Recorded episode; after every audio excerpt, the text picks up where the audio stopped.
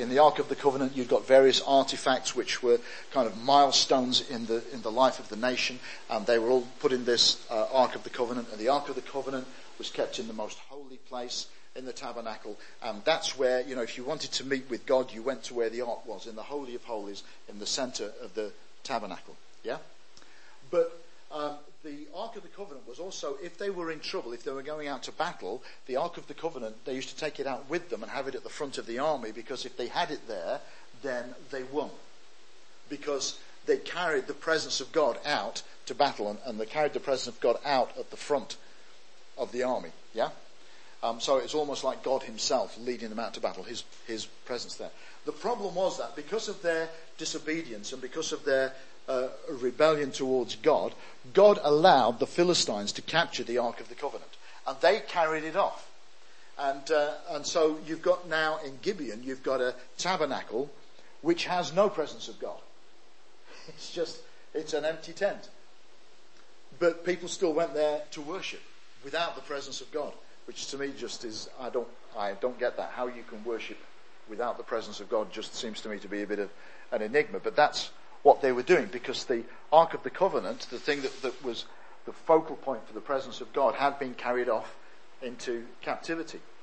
Now, um, through various situations and circumstances, the Ark of the Covenant comes back, and uh, but it doesn't come all the way back. It, it, it kind of rests at this guy's house, and he gets terribly blessed and everything else, and and they're planning on bringing it back to then to Jerusalem, which is where, the, which is the, the the city that David has made his capital.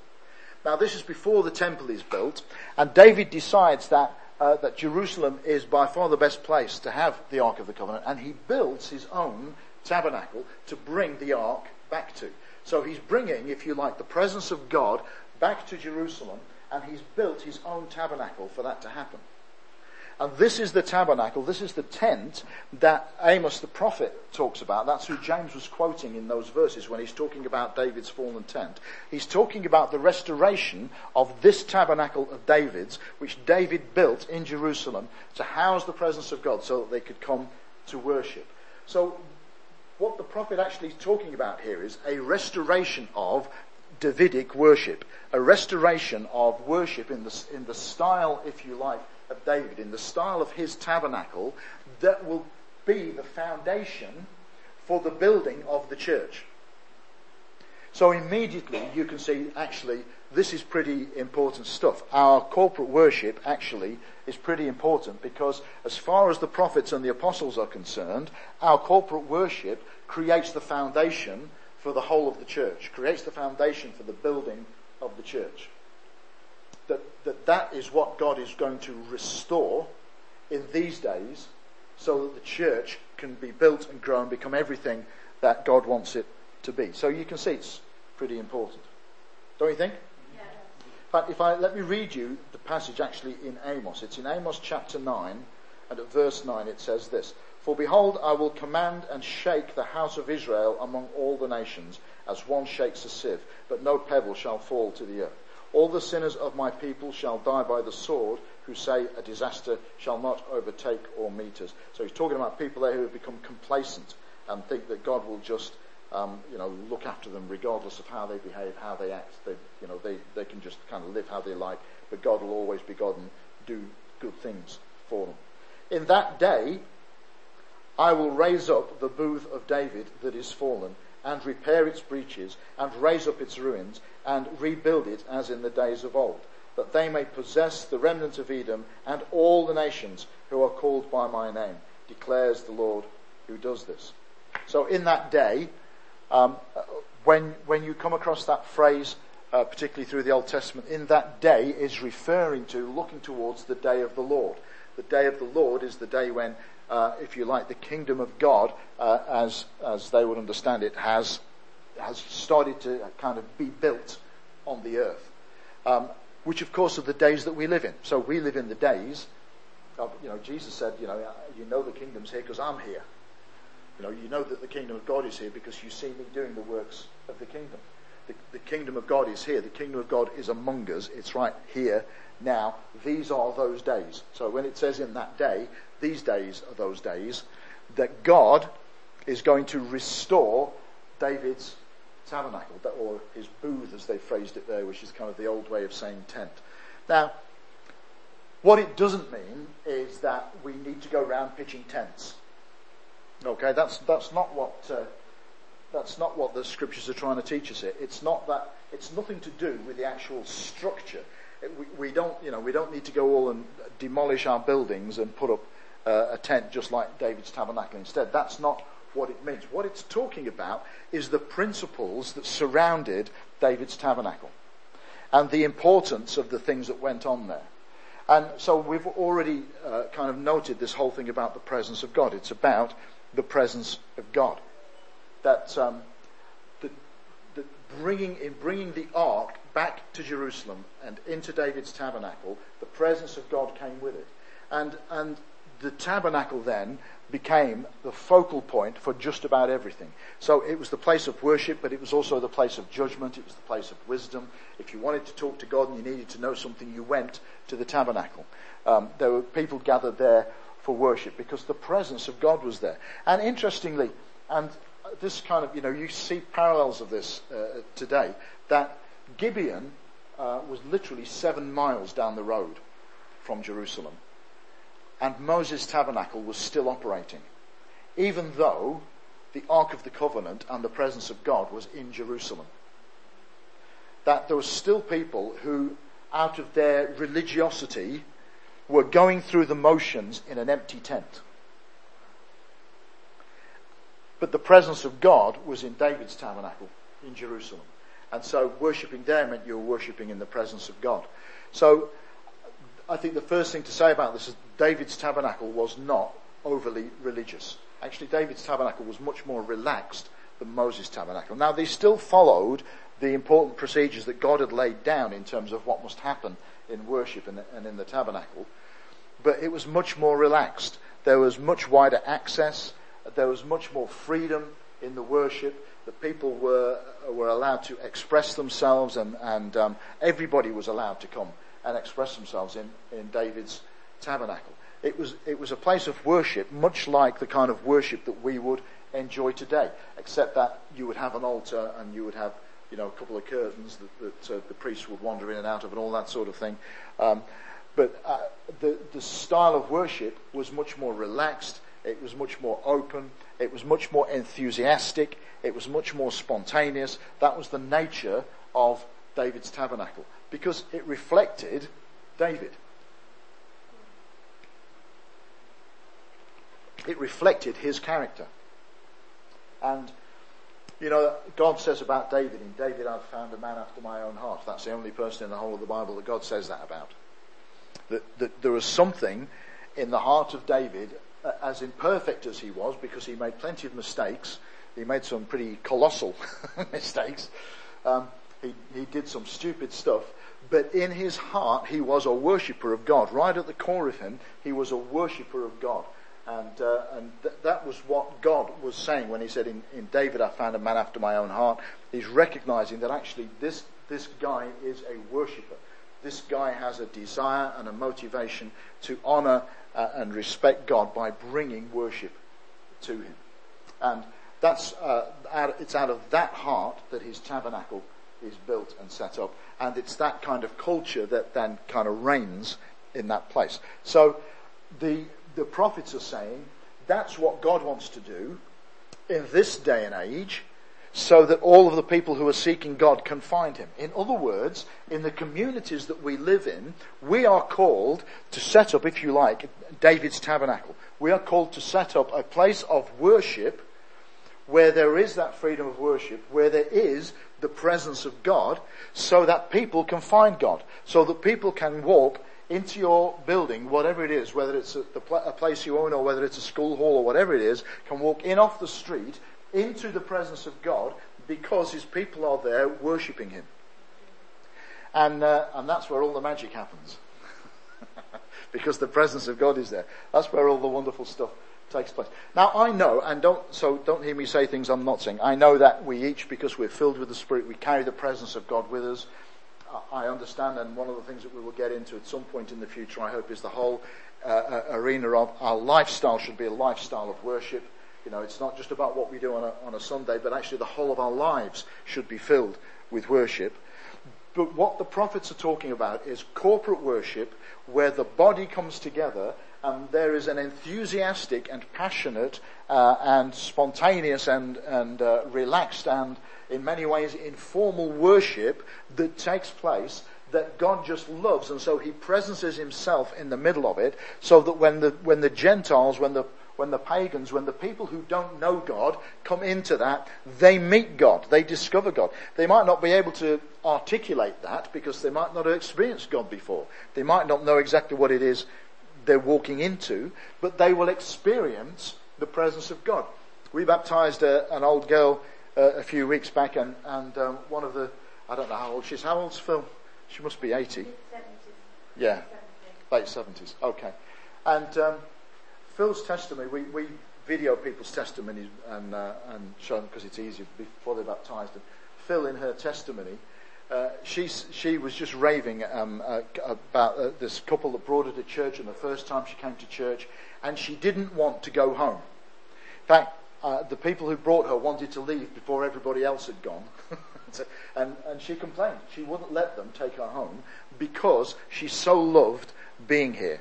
Now, she, she talked about the people and the atmosphere, you know, and, and the fact that she just felt at home and people talked to her and she felt loved and all that sort of stuff. But right at the foundation of all of that is the fact that she came and found herself in the presence of God. Yeah. Everything else is just the icing on the cake, you know. She found herself in the presence of God, and, and she had no idea how to describe that because she hadn't had that before. She couldn't articulate that. She probably didn't really understand that. She just knew that sitting in this place, it is different. And, and there is something special about that difference. We had, when we had Mark Ritchie here, um, last Thursday, seems like an age ago now. It wasn't last Thursday, it was a week ago Thursday. Yes. Um, We had a lady who, uh, she comes in regularly to our, to our cafe. Our cafe's open through the week, and so she comes in regularly to that. Um, she has no real church background, but she was here on, um, on Thursday night. She responded to Mark's message. Um, she sent me a text, uh, which is the longest text I have ever had. You know, it's more like an essay than a text, saying that she loved coming into this place, and these are her words, somebody with no church background. She said, because I come in here, she said, and there's a purity that I don't find anywhere else. She said, it's lovely. She said, it's, she said, it's my place of peace. Wonderful. Right? Now that's the presence of God. That's the presence of God. And why have we got that presence of God? Because this place is filled with worship. Yeah. You know, because we have laid that foundation of worshipping, and God loves his people to worship him, and when we worship him, he comes and presences himself in that, and you know, he doesn't want to leave, so we just keep worshipping, he just stays, you know, he's just here making his presence felt. So um, that is what God is looking for. It's that foundation that everything else gets built on, you know? Now I'm not saying that we don't need all the other things, because we do. So you know, we do need the sermon. Okay, I'm a I'm a preacher. I'm determined to stay in a job. So, absolutely. Um, and uh, all, all, there are a whole host of other things that are important. But, but our worship lays the foundation. Our worship lay, lays the foundation for the presence of God, for God to come and, uh, and be God in this place and do all the things that he wants to do. And that doesn't change, except for uh, in a conversation that Jesus has, something kind of moves slightly. So in in uh, the Old Testament, you only really bump into the presence of God in the tabernacle or later on in the temple, because that's where God is. But then with the incarnation, the presence of God moves, because in the incarnation, when Jesus is born, he is the presence of God. And then in John chapter four, you find this really interesting conversation where Jesus uh, has this encounter with a woman at the well. You remember that story? And it's really weird because uh, it's one of those conversations where you think, how did we get to this place? You know, the, the conversation starts about water. You know, Jesus says, give me a drink. Uh, a drink. She, she says, there's no bucket. um, you know, and what have you, and there's the whole like, conversation about living water. And so we're kind of with it up to that point, aren't we? Because we're by a well, and there's a water theme, and we kind of, all right, that all makes sense. And then all of a sudden there's this conversation about temples. You know, and the woman says, well, you know, I'm a Samaritan, so, you know, we're used to worshipping on, on this mountain, where you're a Jew, you're used to worshipping on that mountain. And um, there was intense competition between the two mountains, between the two temples. They both claimed to worship the same God, but, but there was great competition there, and, and uh, you know, the, the Jews used to regularly pop over the border into Samaria and, you know, knock chunks out of the, their temple.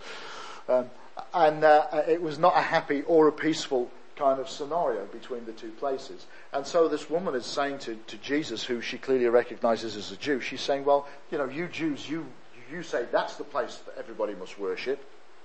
And we Samaritans, we say this is the place where everybody must worship. And Jesus says that a time is coming and has now come where true worshippers will worship in spirit and in truth. And in that statement, Jesus changes the geography. So it's no longer about Jerusalem, and it's no longer about Samaria, it's no longer about either of the temples, but actually the temple now becomes me. That actually, as a true worshipper, worshipping in spirit and in truth, I am the one who now carries the presence of God. Hello? So the presence used to be in the Holy of Holies, in the tabernacle, and, and then in the temple. The presence was then found in the incarnation, in Jesus. But as Jesus ascends, and as the Holy Spirit descends, as the Holy Spirit comes down to fill us all, the presence of God now sits right here. The place of worship now sits right here. You and I carry the presence of God in the form of His Holy Spirit. Therefore, our hearts, our lives become the place of worship. Now, important to understand that, because uh, our worship, it, it, what it means is that our worship is not confined to a particular geographical space, that our worship can be anywhere and everywhere. In fact, any time a couple of us get together, we can have corporate worship. Wherever we are, whatever we're doing, we can worship God together and know that the presence of God will be there, manifestly there, because we know God's omnipresent, we know that He's everywhere, but I'm talking about in a tangible way, in a way that you can experience Him. Yeah? Um, So we're no longer bound geographically, okay, but we are still called to worship together, to lay that foundation for the building of the kingdom of God. Yeah? The, the corporate worship is still important. So the geography changes, but the dynamics don't. Are you with me? Okay. So there's some important dynamics. Um, I've actually done a handout for this. You'll be pleased to know. Can I ask my beautiful young assistant to pass these around? Little ripple for Becky. Hey.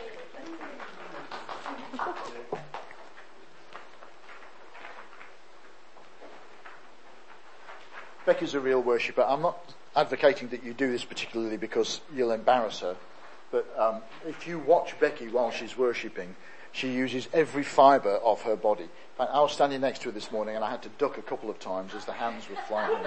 um, but just, it's like every ounce of everything that she's got gets poured into that worship. I want to tell you, that's wonderful. God God just loves that. Um, I need one of those myself. Okay, what I've, what I've done here is um, I'm just drawing out for you, hopefully uh, uh, in a very practical way, Um, the principles of the tabernacle or the temple, because actually they create a pattern for us in our corporate worship. Now, if you read through, and it's worth it's worth making the journey, but it's not a short journey, through the Old Testament scriptures, particularly through Exodus, and then in places like uh, Numbers and, uh, and Leviticus, you've got lots of instructions about the temple. And uh, God says... Uh, on a lot of occasions, I, I can think from memory of at least seven occasions where God says, I, it's really important that you follow the plan. You know, the, the, actually the instructions that I'm giving you here are important things for you to uh, observe and to follow. Um, and he's very precise about these things. So whilst the geography has changed, the principles haven't. And so what we find here, are, or what I want to share with you, is some principles uh, for our corporate worship that will help us, if we pay attention to these, to consistently find ourselves in the overwhelming presence of God, hear his voice, and see all sorts of wonderful things break out, you know, healings and the prophetic and all of that sort of thing. This this is the journey, if you like, of worship, of corporate worship, that God has laid out. And you find it um, in the layout, particularly, of the tabernacle and the temple, um, but you also find it through various teachings through the Old Testament. It, it, it lines out a kind of a journey for us. And to try and make it easy, um, I've picked out four key words for you there: ascend, access, adore, and abide. So the, the graphic on the bottom there, uh, that is is roughly um, the layout of the temple. So the blue bits are the entrances, the blue arrows there are the entrances. The yellow bit is kind of the uh, the outer uh, court of the temple, and uh, then uh, when you get to the the grey bit, that's the holy place, and then when you get to the red bit, that's the Holy of Holies. And um, These in the, in the tabernacle, these areas were all separated by curtains. In the temple, these areas were separated by walls until you get to the Holy, Holy, Holy of Holies, where there was the big curtain in the temple. You know, the one that was torn in two at the crucifixion. That that was kind of uh, in between the holy place and the Holy of Holies. And that would that's the layout of the temple. And it's laid out like that for a reason. It's laid out so that we understand that actually, if we want to find ourselves in the immediate and intimate presence of God, there's a journey to take for us together to get there. Are you with me? Okay. Is this all okay? It's not too much? It's we're all... Okay. Good. So the first thing is this: ascend. Who shall ascend the hill of the Lord? And who shall stand in his holy place? He who has clean hands and a pure heart, who does not lift up his soul to what is false, and does not swear deceitfully. He will receive blessing from the Lord and righteousness from the God of his salvation. Um, there were songs uh, which we commonly call the Psalms of Ascents. There's fifteen of them in the book of Psalms, which the people used to sing on their way to worship. And this is the ascend bit, ascending the hill of the Lord. And one of the things that, and this is one of the key things that we miss, uh, that we really need to pay attention to, is that actually our preparation for worship starts before we get here. And so Um, on their way to the temple, they would sing these psalms, and these psalms would remind them of all sorts of things. They would remind them of the goodness of God, the way God has cared for them, his faithfulness, you know, his mercy, uh, all of those things. They would remind themselves of those things. They would be prompted at various points to consider their own walk with God, and maybe to come to a place of repentance over some things, and maybe there's business to do with God before you actually get into the courts of the temple.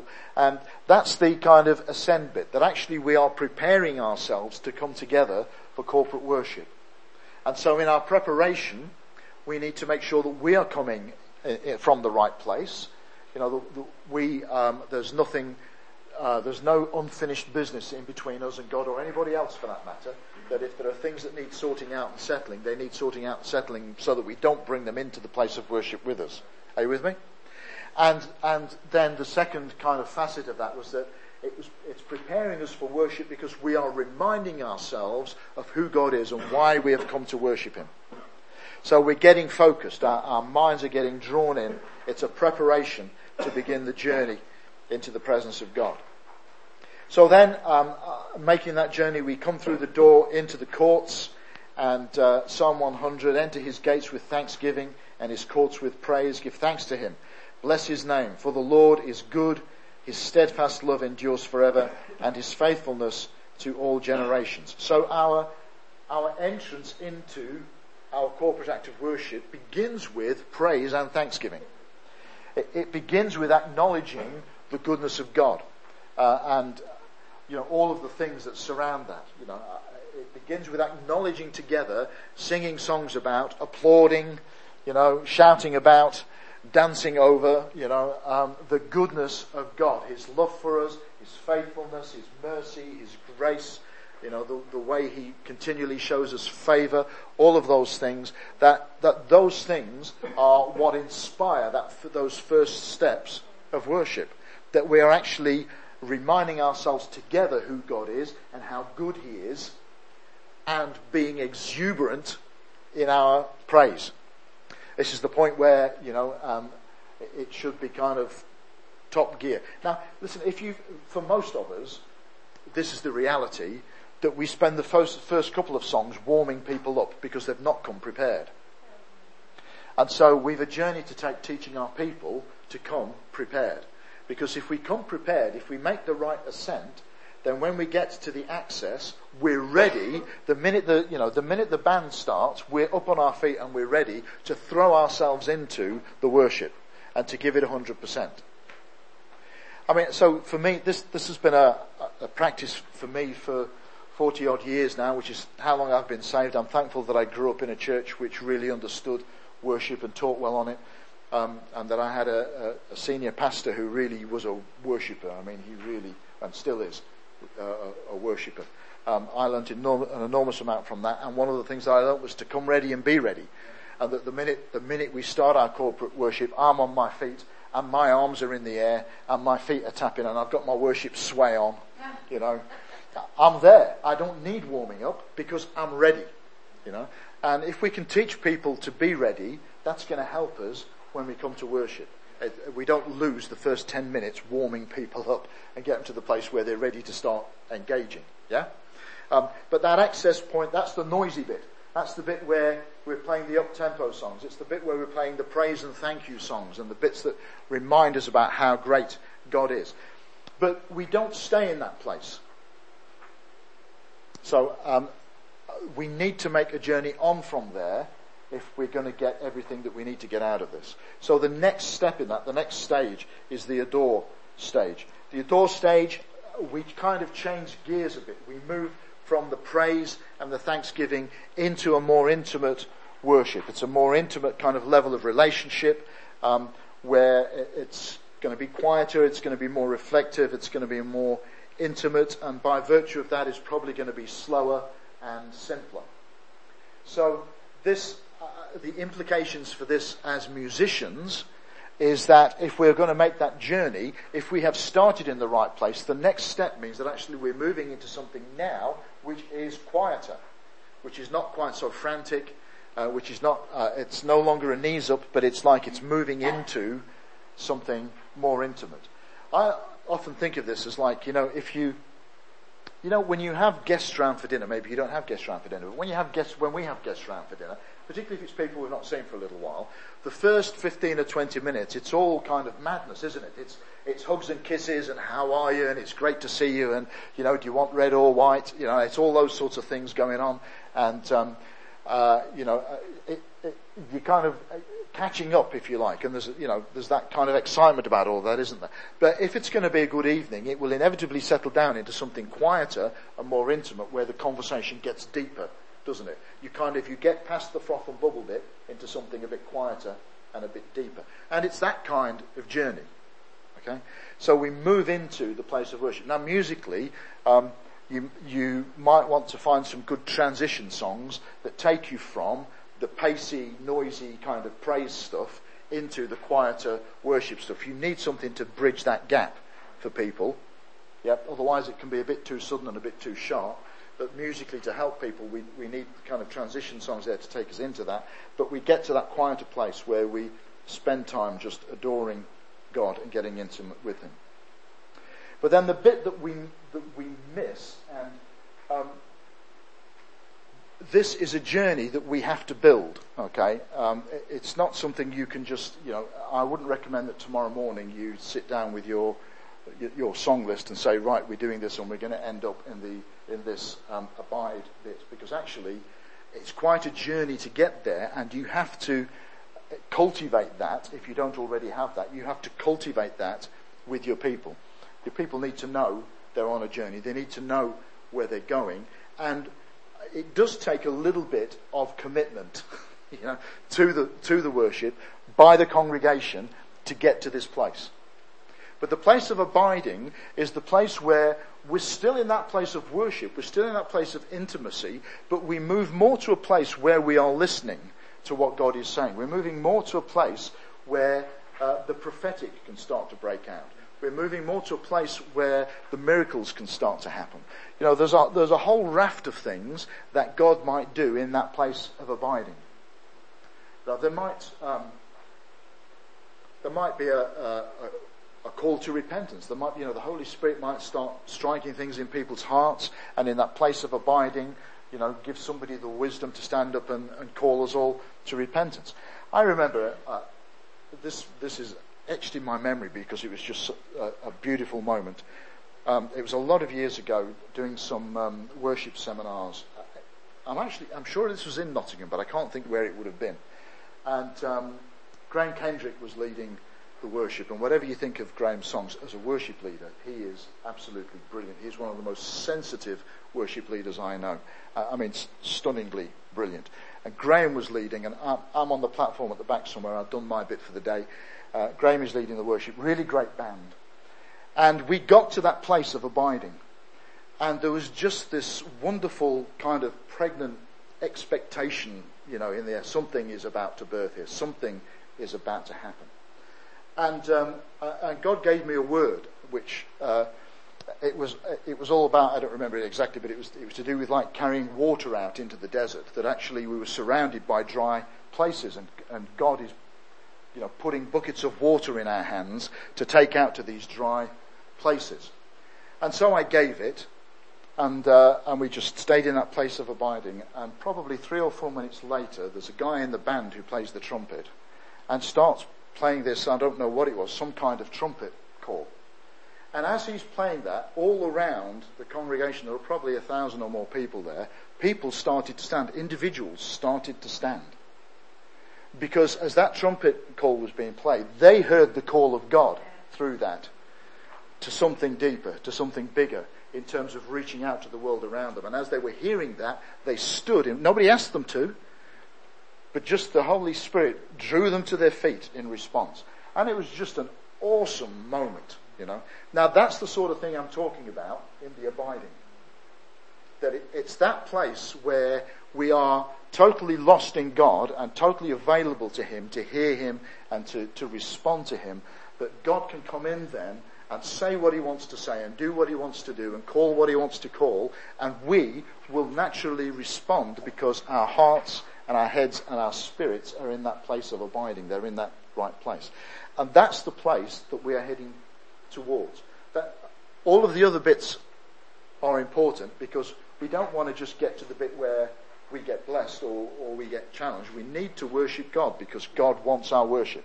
So we need to do all of that stuff, and we need to do it well, and we need to do it properly. But the end of the journey is that place of abiding where we're sitting in the place of worship, but we're completely open to what God has to say to us and what God wants to do with us. And there is a freedom in that place for God to just come and do it and for us to respond to it. And that uh, is the, that to me are the dynamics and the principles of the temple and of the tabernacle. And that, for me, are the things that don't change. Now, I know that, um, and I'm nearly done, so don't worry, I have three minutes left. Okay? So in my three minutes, let me just say this. I know that um, because we are Pentecostals, because we're Spirit-filled, because we enjoy the spontaneity that comes with all of that, we don't like formulas too much. Um, but let me tell you, the Bible is full of formulas. Repent, believe, and be baptized. That's a formula. Hello? Yeah? Um, now, this is a formula. Uh, you know, we we start with the uh, praise and thanksgiving. We move into the worship, and we push the journey on through, you know, in, into that uh, place of abiding. It's a formula. Um I was on the road with, with my band doing exclusively worship stuff. We didn't do anything else um, for seven years. Uh, we mostly in the U K, although you know we did some stuff internationally as well. Um, we we were a resident worship band at Spring Harvest for six years. Played at the Glastonbury Festival twice. um, you know, uh, we that's that we did a lot of stuff in, in those years. Every time we got up to play, we followed this formula. This is the formula we followed, and every time we got up to play, we finished up. Honestly, every time, in the intimate presence of God. When we, I mean, I, it was a complete mystery to me why they would invite us to go to Glastonbury Festival. Well, I, I want to tell you, in that marquee, which was full of every kind of person you could possibly imagine, including a very cute guy with, with the letters N F tattooed on his forehead, National Front. He spat a lot and said a lot of unhealthy things to us, but all of the people who were in that tent experienced the presence of God, and there were people saved. We baptized them before we left. There were people saved at Glastonbury. Come on, I mean, just does this, this not blow your mind that even, you know, that God can even break out in what is probably the biggest secular music festival in the U K, where most people go there to, you know, do drugs and get laid and listen to the music, don't they? That's pretty much the size of it. Um, and people are getting saved. Their lives are getting changed forever. Why is that happening? Because we got to that place of abiding where they experienced the intimate presence of God and found themselves on their knees, repenting. You know? And every, every situation, I, I, I cannot remember a single evening when we didn't follow that formula, and I cannot remember a single time when as a band we went out and ministered and we didn't finish up in the intimate presence of God with great things happening. Great flow of the prophetic. Uh, we, we would go and do meetings and we would be there till the early hours of the morning because God gave us prophetic words for everybody who was in the meeting. And sometimes that was thousands of people. Uh, and there were six of us on the team. Sometimes it used to take a while, you know. Um, people getting healed in the worship. Nobody laying hands on, but just in that intimate place of the presence of God, abiding together in the presence of God, people getting healed of uh, sicknesses and disabilities they've had for years. Just going, you know. Some, um, I mean, some really great prophetic words that changed lives. I remember, I'll, oh no, I am going to finish now. Um, I remember in Glasgow, we were in Glasgow, we got to the end of a meeting, we were just sitting there in the presence of God, and there's a guy sitting there, and this, what drew my attention to him was he was wearing a bright red bomber jacket. I mean, it was really bright red. It was the days for that kind of thing, you know.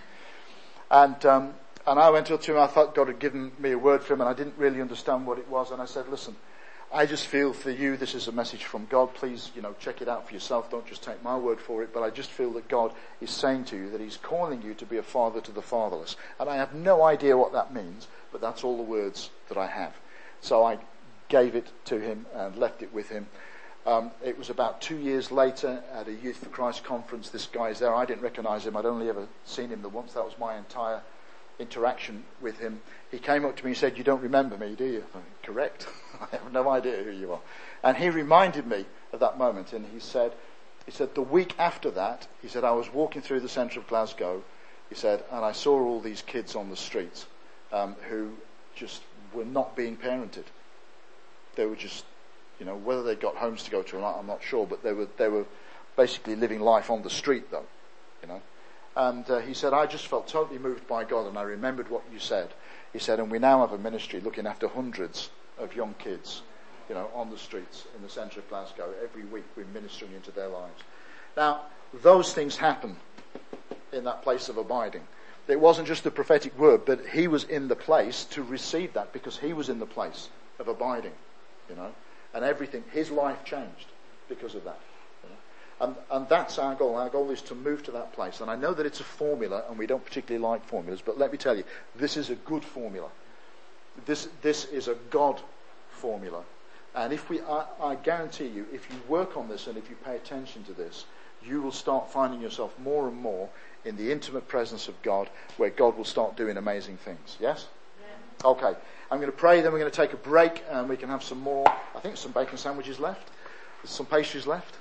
There's some, um, what is it you brought? Flapjack. Flapjack. There's some brilliant flapjack. Homemade. Homemade by Wendy. Little ripple for Wendy. Yeah. Um, so let me just pray, and then uh, we'll go and have a break and come back in twenty minutes. So Father, we thank you. Uh, Lord, we thank you for the privilege of being called to worship. We thank you, Lord, uh, Lord that we can meet you in that place, that you, uh, Lord, love to come and make your presence felt amongst us. And I, I pray, Father, that all of this stuff that we've just been looking at, I pray you would cause things just to settle in our hearts and in our spirits that will help us to move to um, a better place, Lord, to a place where uh, our worship becomes stronger and deeper and uh, more meaningful, and takes us on that journey right into your heart, Lord, where you can do everything that you want to do, be everything that you want to be for us, and that we can receive it and have our lives changed because of it. So we just pray, Lord, you would come, have your way amongst us, and uh, for the rest of this morning as we engage in different things, just pray that you would bless us and help us for Jesus' sake. Amen. Amen. Okay, let's take a break.